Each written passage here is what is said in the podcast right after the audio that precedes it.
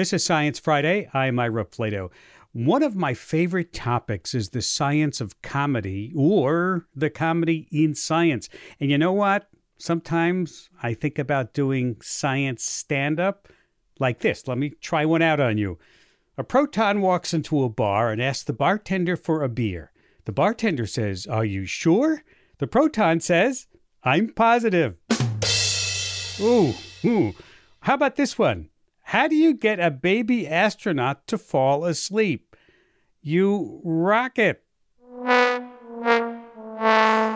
Tough room. All right, all right, all right. I get the picture. Well, if you've listened to this show for even a little, you know that I love puns and dad jokes, whether they're good or not so good. Because when you tell a joke, good or bad, you get people's attention. So it can be a great way to talk about science, encourage people to listen, maybe even teach someone something new. Thankfully, there are people much better at telling science jokes than me. Professional comedians, turning out joke after joke about physics, biology, and even research methodology. Yes, take this one from comedian Shang Wang about a common problem with medical research. But how many more times are we going to have to read an article about how they found a new cure for cancer that only works on rats? Can we stop printing this article? Can we agree that does not belong in the human newspaper? Oh man, that's rat news. That's wonderful for the rat community. Let them know. Let them know, but keep us out of that conversation. that is funny. Here with me now to talk about their work as comedians with a nerdy twist are my guests Kasha Patel, science journalist and stand up comedian, and founder of DC Science Comedy in Washington, D.C., Chuck Nice, 20 year veteran of stand up comedy and co host of Star Talk with Neil deGrasse Tyson, and our very own Kyle Marian Viterbo, community manager at Science Friday and creator of the symposium, Academic Stand Up NYC. Oh, one last warning. Of course, we're talking to comedians about doing comedy, and yes, certain language comes with it. You know what I mean? So maybe don't listen with someone you wouldn't bring to a comedy club. Okay, Welcome, all of you, to Science Friday. Thank you. Thank you for having me. Thanks for having us. Uh, Kyle, Kasha, you both started your lives in science. Let me ask you, Kyle, how did stand up comedy enter the mix? Uh, that's a great question. I, actually never thought of myself as a creative person, even when I was doing research. Um, but sometime in the middle of my PhD program, I discovered stand up in the UK. I think for me, I'm so used to talking about science on like the product end of it. You know, you've gone through the research, telling people what you found, you know, but I'd never felt free to talk about what that process actually looks like, that it's messy, that, you know, you have to go through internal politics sometimes and being able to do that with stand up comedy was completely liberating because then I could really talk and share what life was like as a scientist. That's really interesting. And, and Kasha, how did your how did your comedy get mixed in with your science? so I decided to do stand-up comedy because I thought it'd be something surprising for me to do. I thought people wouldn't expect like this, you know, lanky, tall Indian girl who looks very studious to go up there and try and do some jokes. To me, science was all around me. I grew up in this household with uh, physicians and it made sense to me to make jokes about science. So I started doing that. And then I realized, even though I was in Boston, people did not like those. One, because I was terrible at stand up. So everyone is terrible when they first start something, but it's so egregious in stand up comedy. Then I moved to Washington, D.C. Uh, people at my work, which was uh, NASA at that time, uh, found out that I did stand up comedy. They asked me, Hey, do you do jokes about science? And I said, You would come to a stand up comedy show about science. And they said, Yes. And I put it on, and then more people kept coming. And that's how my science comedy career got started. Oh, that's amazing. Chuck, I put the same question to you, although I know you have kind of a different story because you've been in comedy for many years. Yeah, so um, the science did not come first. Uh, I came to stand up comedy the, tr- the traditional route, uh, where I started with a scarred childhood and then developed a drinking problem. And um, Wish I had a rim shot here somewhere. but uh, no, uh, really, I've always been a closeted geek, nerd. I've always been a person who read scientific materials and um, admired science and the scientific method. And um, I think that stand up comedy and science um, have very much in common in that respect because you know when you think about it uh, you know we we normally start with an observation or a question we don't really then research it, but we do formulate a hypothesis about that observation. The experimentation is the joke itself, seeing whether or not it will get a laugh. And there's only one way you can figure out if a joke is going to get a laugh, and that is you have to tell it in front of an audience. And then after that, you go, wow, that sucked. I can't Yeah. believe that wasn't funny because I really thought it was. So then what you do is you have to repeat that entire process to figure out why it wasn't funny. So the similarities are really striking. And for me, working with Neil and Star Talk, which is our podcast, and people thought, oh, wow, you really know your stuff, thinking like, oh, wow, you just know it. No. You know, we would have scientists on the show, and I have to go read their work. oh, details, details. from that, uh, that exposure basically made it so that it was very easy for me. Yeah. Okay. We have, let's go play some of your clips because they're really funny. We have some of them here. And Chuck, here's one of your jokes about climate change. And I want you to listen to it. We'll all listen to it. And when I come back, I want you to tell us why this is such a good joke. I really admire people who take personal steps to mitigate their carbon footprint. However, I have to admit, whenever I see like a grown man in Manhattan going to work in a suit on a skateboard,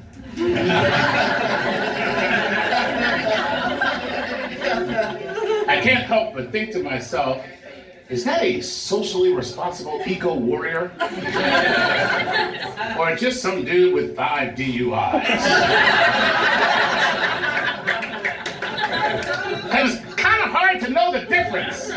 Because on the outside, it looks the same, you know, on the outside, it's just like, I'm a socially responsible eco warrior, lowering my carbon footprint by going to work on a skateboard. And on the inside, it could be like, this is bull.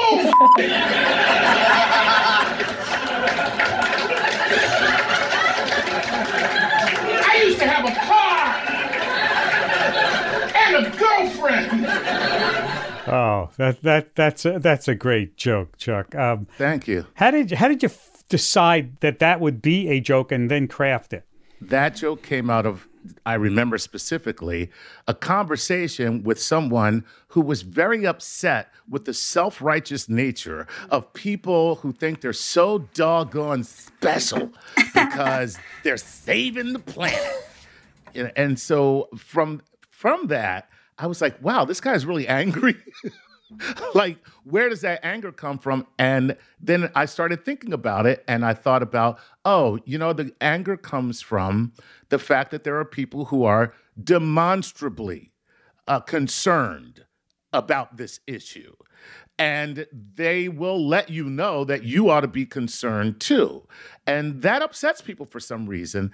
And uh, I started trying to think about how do I how do I convey that? But I wanted I wanted to convey it in a way where you get the message, but it's silly. Uh, and a guy on a skateboard in a three-piece suit going to work in Manhattan, which I have seen. He's by probably a finance bro, so you know. he probably is a finance bro. Um, it, it- you know, it- I was like, that's the imagery. That's it right there. Because if you've been in New York, you've probably seen that. And, you know, you could say, oh, that's a guy who's wanting to save the Right, planet, right. or just a guy with five DUIs. That's cool. Uh, well, let's talk about you know scientists like to deconstruct things. So let's deconstruct a joke. What makes a good joke, Kyle? Walk me through the process of writing a new joke. I'm in the writer's room. What does it look like? Totally. Um, there is such a thing as a writer's room, although a lot of stand ups don't necessarily have that benefit. So, like, you know, sketch rooms, you know, writing for late night TV, you get writer's rooms and bounce ideas with other people, but the process for a stand up is totally solo for the most part. And so, you know, sometimes some of us, like me, for example, I like to start with you know a story like what do i find funny about something that happened to me but some stand-ups are just like you know, set a punchline, set a punchline, laughs per minute. And I think that's what's so great about the process is like everybody has a different process. But to go from the start, the middle is always the same. We need to bring it to people. We need to understand that, like, hey, this setup is too long for this audience. They are impatient, they are drunk, they don't want to have to think about what's funny. So I need to let go of some stuff. People paid to laugh and you know the the the craft and like the the comedian in me is like okay how much do i need to cut? And then there's the scientist in me and like the educator in me who's like okay how much can i buy time for so i can set up like sort of how i think and get them to think the way that i do so that they're laughing the way that i would at this joke? Hmm. kasha are, are there any topics that are off limits that are harder to write jokes about? I mean you've got physics climate change your research methodology, statistics. what do you say to? Uh, do, do you have to put stuff off the table that you can't tell a joke about? Um, I think you just have to be creative in how you tell the joke. It's all about how you package it. Climate change, in my experience, in terms of scientific topics, is one of the harder topics to make jokes about. I've tried it, it just bums people out as soon as they hear the word climate change. And also, there's a lot of other stuff connected to those words. It's a lot of political beliefs attached to it. And even if you're just talking about something that's just the science, which is what I want to focus on, you still have to address the other things. But like I said, it's all about how you package it for an audience. So I don't think there's anything necessarily off limits in science. It's just they have to be really funny, extra tight, right. and you have to find the right angle. Well, well, Chuck, there's if there's nothing off limits, that you have to assume that the audience is at least fluent in science to get the joke? No, because your job is to uh, bring the commonality of the room together.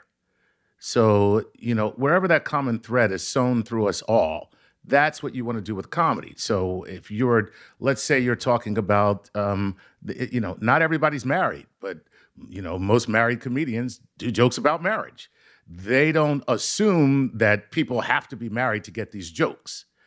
Um, and not everybody has children, but uh, every comic with children does jokes about children. They don't assume you have to be a parent in order to get the jokes. The idea is to make it so that you find the identifiable commonalities in the subject matter so that everyone can relate to it. In case you're just joining us, this is Science Friday from WNYC Studios. We're talking about the comedy of science with comedians Kasha Patel, Chuck Nice, and Kyle Marian Viterbo. Oh, well, let me ask Kasha because I watched your I watched your special and you were doing a whole special about the oceans, right? And my question to you is then: Is the purpose of the joke or the the special about the oceans is it to sneakily give people information that they won't normally get, but you put it in a joke wrapper and they get it, or is it something else? For me, my personal motivation is to sneak the science into my regular stand up um, because I found that in order to sustain my science comedy shows, I need to practice the jokes. And as Chuck said, the only way to practice it is in front of as many people as you can. And unfortunately, I don't get to perform for scientists uh, every day at 10 p.m. Uh, on a Tuesday. so, but you know, I just try and bring them in, uh, dangle a carrot, they kind of sniff that, and then uh, bring them in and surprise them with something that they can learn. Well, let's bring. I have a clip from one of your shows this year at a show in New York in the fall, and you were talking about your wedding, and you turned it into a lesson on neuroscience. Let's listen to that. Um, I was explaining how beautiful it was to my friend who couldn't make it because I didn't invite her. and I was saying, like, you know, I want to remember this day forever. And she, who is a neuroscientist, told me that actually Every time you recall a memory, you risk the chance of manipulating it, and it gets further away from the reality that it actually was. And I thought about it, and I was like, oh my gosh, I think she's right. Because I remember her being way more pleasant when we first met. I love that joke so much. Oh, that was good. that is that is a great uh, joke. How long does it take to write a joke? Like that? Well, I just got married in July and I was just trying to write anything new. And the only thing I could think about was I'm married and I have this wedding. And, you know, it's what Chuck said people not everyone's married but you do married jokes so i was trying out my wedding jokes they weren't really hitting as well and then i was thinking about memories right. everyone always they know these facts about memories and the funny thing is when i say the part where my neuroscientist friend said every time you recall a memory you risk the chance of losing it and manipulating it every time I did that joke, people in the crowd nodded their head yes mm-hmm. or like poked their friend and was like, that's true. And that actually doesn't happen with too many of my jokes where all these non sciencey people are like, that's right. And they can actually fact check it in real time. And then the ending of it, I was like, okay, what's a, a creative way to end this? And I thought just making it a little meta and bringing it back to the joke of what she's saying, bring it back onto itself. I think one of my favorite things, especially with that Joe Kasha, like, is that you know you don't you don't need to know who in the room is a science aficionado or, or has read enough about memories and neuroscience like the thing that makes people laugh the hardest is that we're all thinking it. And like that's the funniest part about it because like kasha got to tell what the process of like memory making is but the thing that made people laugh so hard was the fact that we said out loud the thing that we're not allowed to say to somebody's face, which was like, okay, you were nicer way before, you know, and that's that's kind of how right. we all get to laugh at it. But hey, you you learned something along the way, and you're not gonna forget it because you laughed real hard, maybe a little too hard. Okay. I mean, that's the hope, right? Like, I've had people come up to me after a set, show their phone saying, Hey, that study you talked about is actually real. And I was like, Yeah, all my premises are true. I'm not making up science here. But it's cool that I inspired them enough to remember it and Google it later. We have to take a quick break. We'll be right back with more from science comedians Kasha Patel, Kyle Marian Viterbo, and Chuck Nice after this break. This is Science Friday. I'm Ira Flatow.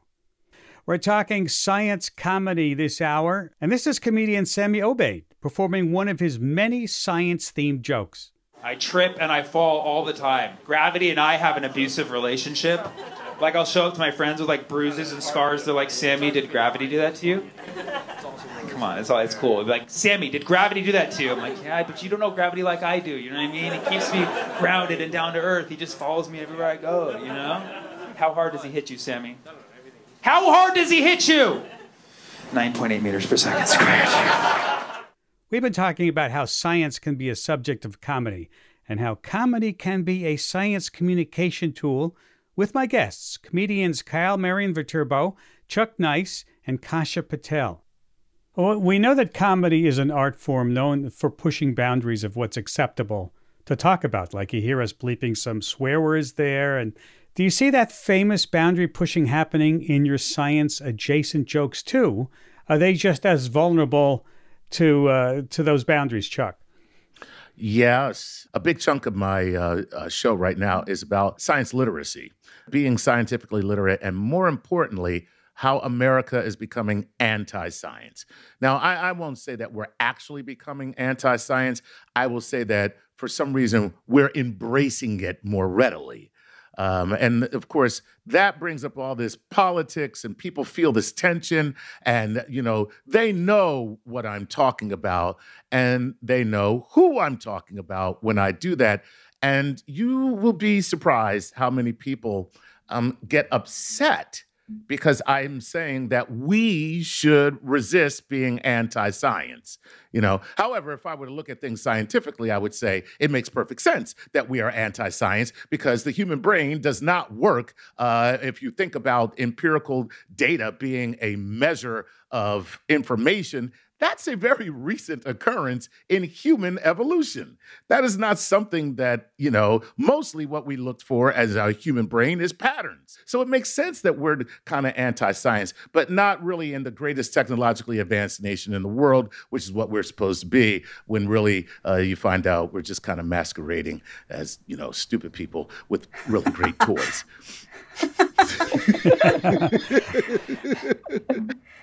Chuck, you, you, like you more than me, you have toured a lot around, across the country Yes. with stand up. And we sell shows to science shows. People buy into it. They know what they're buying into. But when we do our science jokes at reg- regular comedy clubs, Right. the times where it like falls flat or we lose the room, we feel it. Like people don't have to heckle and like yell back at us, which has happened.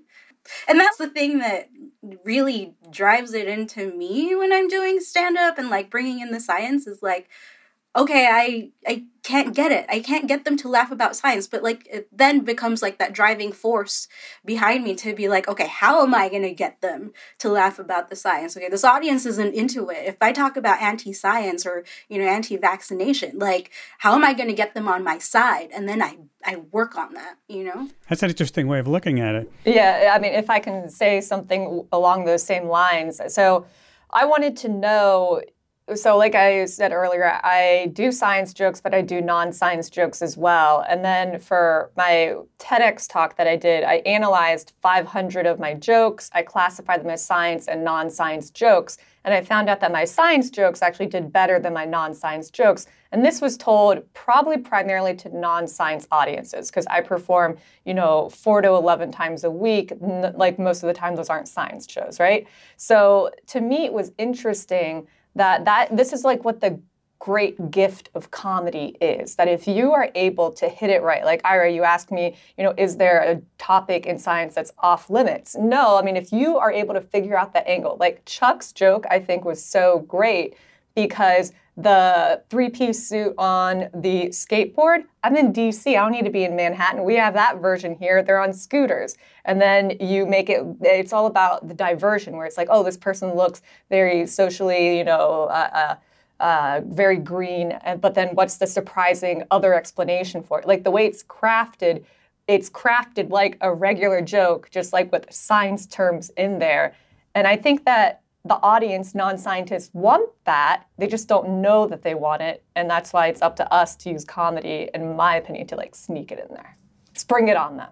Speaking of scientists and non scientists, it occurred to me while you were talking that there were a lot of scientists who were very angry at the TV show The Big Bang Theory because they, they thought they were making fun of scientists. When in fact, if you looked at the actual science they were talking about, it was real, right? Well, I think a lot of comedy writers also did not like that comedy show. So everyone just kind of hated that show who that it was represented in there, I suppose. No, the audience loved it. So. right, yeah, right. they did. And They did, however, I will say the uh, the one benefit that the show did have culturally was that it made um, embracing science, science literacy, um, the professions that they all held. All of those things became far more acceptable and even somewhat glamorous because they're being glorified on television. Uh, and I thought that that was a good thing. I one thing I would like to add too is like with comedy, any form of comedy, whether it's like sketch, stand up, whatever, our audiences have to give us permission to misbehave. And that's what makes it funny because we're talking about like human failures and like why it's so weird to be a human being. And I think sometimes we do get this pushback from, you know, scientists, from organizations that like using humor and comedy is a no-no because it doesn't look good for the PR of scientists. You know, like you're pushing people's, you know, understanding of like what it's what's okay to say as a scientist, as a comedian, and like if you don't frame it perfectly, then you fail. And like a huge part mm-hmm. of both science and stand-up is that you have to keep failing to figure out how to say it the best way. So speaking of saying the best way, I want to play a clip of yours, Kyle, from one of your recent performances in which you, you go out of your way to challenge the historic lack of diversity in who gets to be a scientist. Let's hear that now. I'm a former scientist, and I feel like there's always a hero story whenever someone's like, I'm a scientist, listen to me. But it's interesting because my hero story starts in the Philippines. I don't know if you guys know this, but in the Philippines, we consume a lot of American media.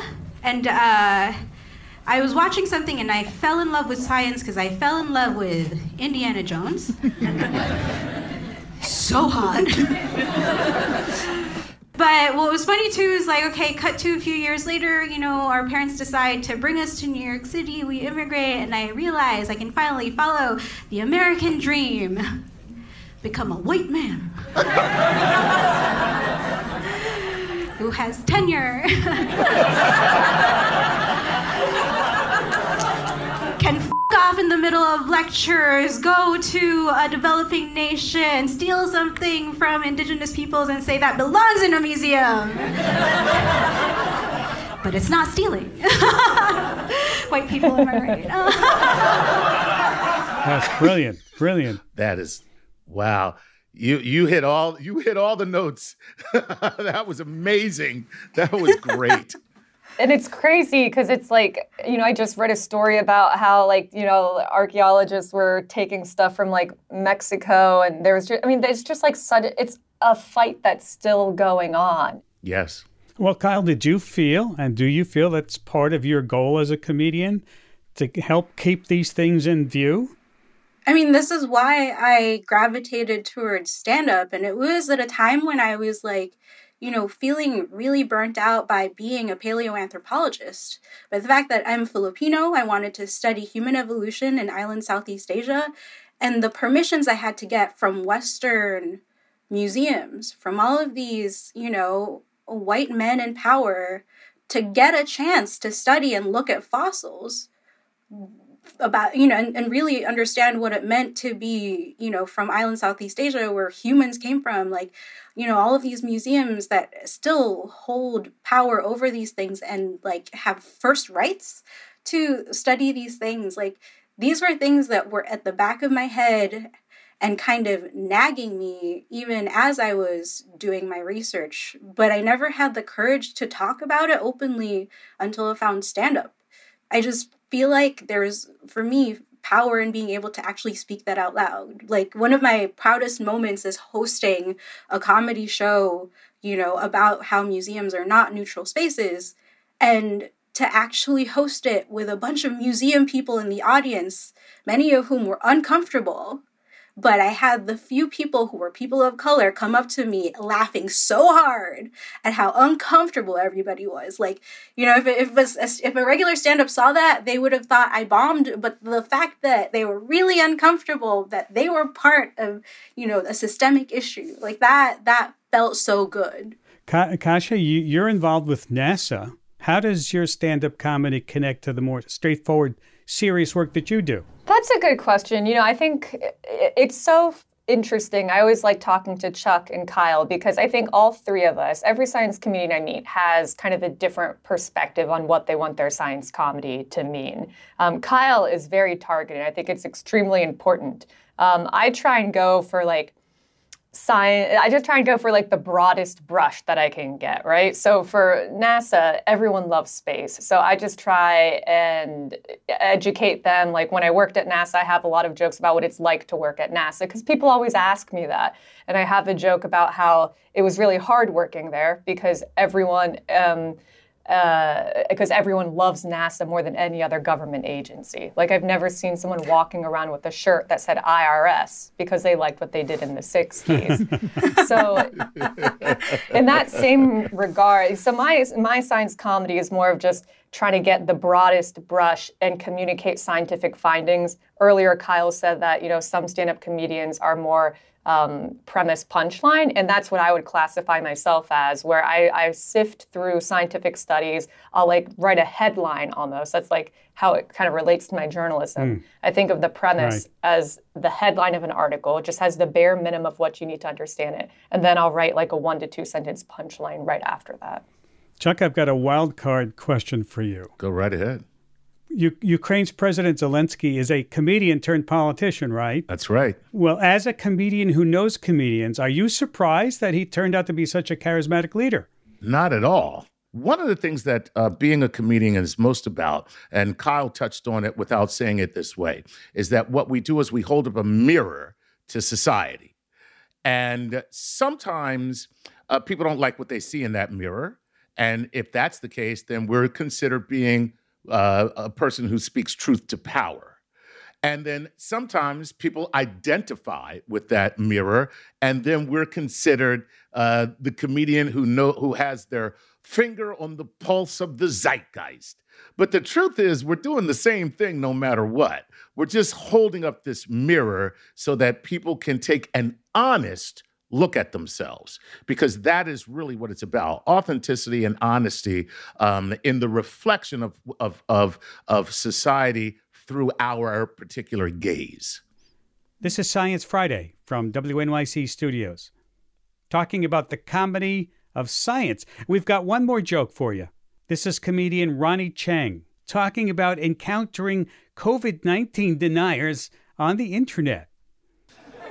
All right, like this is the miraculous technological era that we live in right now.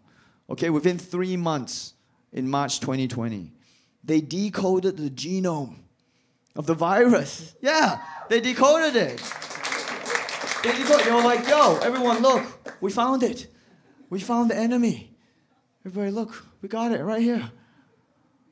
Look, it's A A A B B B B B B G G G G G A D D D D D D A C C C C C C T. Can you imagine showing that to these idiots on Facebook? Demanding evidence. So what's, what's the evidence? What's the evidence? Right here. Yeah, we got it. We found the exact sequence of proteins and amino acids. The f- is this shit? oh yeah, right. You decoded a genome. What about scientists? Is the takeaway that everyone, especially scientists, should just be funnier when they talk about their research? Is this a takeaway message? Does the world need funny scientists? Uh, you don't have to be funnier to be hilarious. um, I think I think it, like it's a skill set, right? Like the fact that you know anyone can start something, anyone can start a craft, anyone can start a little bit of stand up, but it's a long-term skill set in playing with communicating and connecting with your audience and so i think you know i've trained up academics and scientists to to do to add a little humor to their work but you know it's something that gives us the flexibility and to like to be able to really listen to our audience which you know these days we need more of Kasha?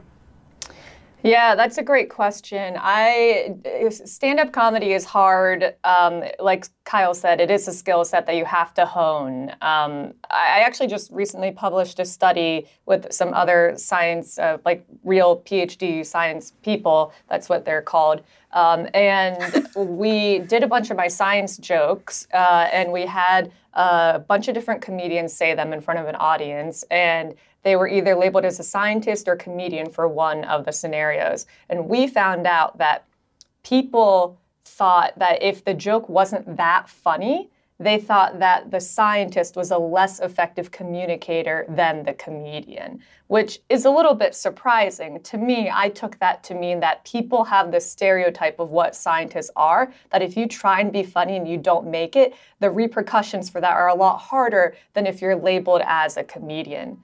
And I think what the stand up comedy teaches us, like Kyle's a good example where she talks about what it's like to be a scientist. And you mentioned scientists hate Big Bang Theory. Well, the reason they don't like Big Bang Theory is because it's all science stereotypes. It's scientists who are nerds, they can't communicate well. And I think all three of us show that you can talk about science in a fun and engaging way.